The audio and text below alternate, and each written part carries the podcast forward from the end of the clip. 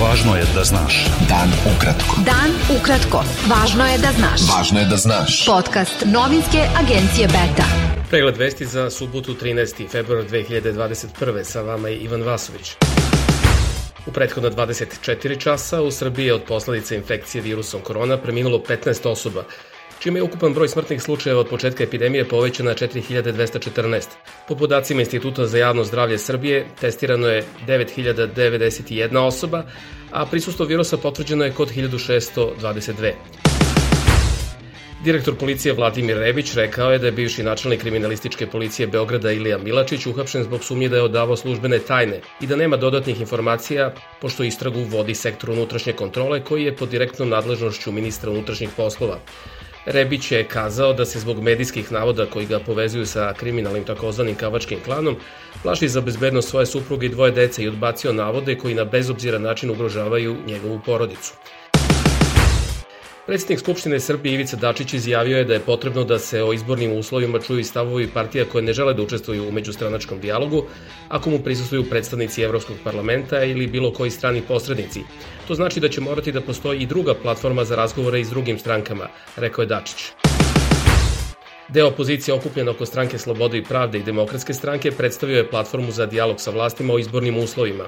Zamenik predsednika stranke Slobode i pravde, Borko Stefanović, je naveo da je jedan od zahteva iz platforme uspostavljanje paralelnog uredništva na javnim servisima, koji su, kako je rekao, dužni po zakonu da građane objektivno informišu, a što, kako je ocenio, ne čine već 9 godina. Zbog toga smo smatrali da kroz našu platformu predlažemo i tražimo da Upravni odbor RTS-a imenuje paralelno uredništvo u informativnom programu ili gosta uh, po pozivu, to je gosta urednika. To je slična situacija, dakle, uh, oni bi kroz finalni dogovor nakon pregovora bi se napravio plan uređivanja, dakle to bi bilo periodično. Mi ono što predlažemo je da to bude svaki drugi dan. Da li će to biti imenovana osoba kao formalno paralelno uredništvo ili će to biti urednik po pozivu, na, mi smo otvoreni da se o tome potpuno dogovorimo. Platformu je podržao i lider Zajedno za Srbiju Nebojša Selenović koji je iznao zahtev tog dela opozicije za dodeljivanje preostale nacionalne frekvencije televiziji koja bi po njegovim rečima informisala građane na zakonit način. Mi verujemo verujemo da takva jedna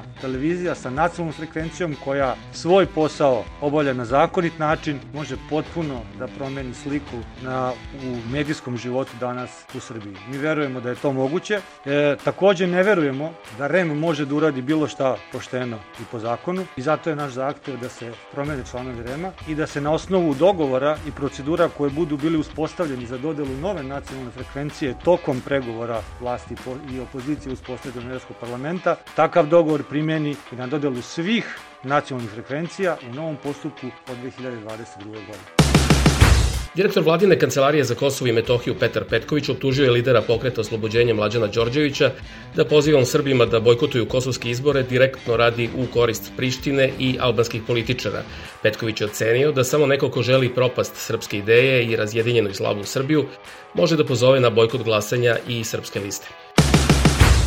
Srpski pokret Dveri pozvao je Srbe sa Kosova i Metohije da u nedelju ne izađu na vanredne izbore za Skupštinu Kosova i ne daju legitimitet izborima koji se ne sprovode po zakonima Srbije. U saopštenju te političke opcije navodi se da vladajuće stranke u Srbiji preko srpske liste ucenjuju i tamošnje Srbe da na izbore izađu.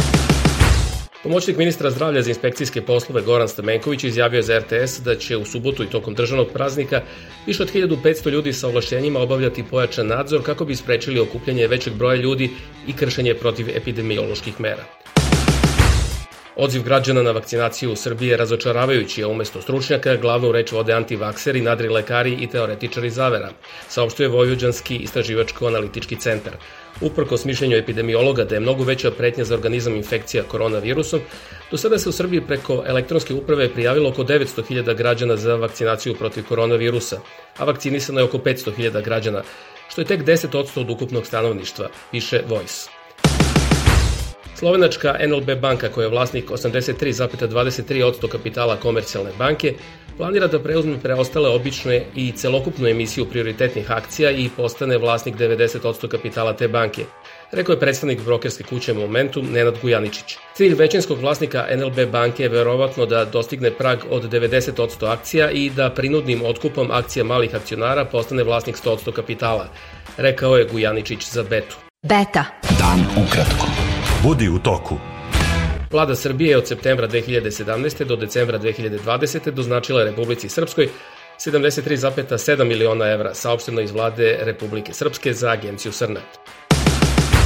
Bivši predsednik Evropske centralne banke Mario Draghi položio je zakletvu za novog predsednika vlade Italije, pošto je prethodno osigurao veliku parlamentarnu većinu i predstavio sastav svoje nove vlade, čiji je zadatak da izvuče Italiju iz političke i zdravstvene krize.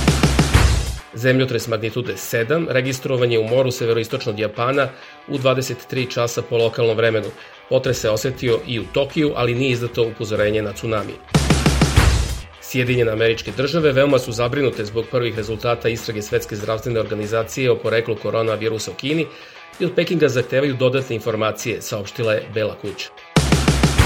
Evropska unija pozvala je u subotu Kinu da ukine zabranu emitovanja televizijskog kanala BBC World News, očigledno uvedenu kao kontrameru posle ukidanja dozvole za emitovanje u Britaniji kineskoj satelitskoj televiziji na engleskom jeziku CGTN. Advokati Donalda Trumpa izneli su u petak njegovu odbranu izričito negirajući da je imao bilo kakvu ulogu u posticanju nasilja na kapitolu i ocenjujući suđenje u Senatu kao politički motivisanu mržnju i deo dugogodišnjeg lova na veštice demokrata. Slušali ste pregled vesti za subotu 13. februar, sa vama je bio Ivan Vasović. Slušajte nas i sutra. Prijatno. Pratite nas na portalu beta.rs i društvenim mrežama. Važno je da znaš. Dan ukratko. Podcast novinske agencije Beta.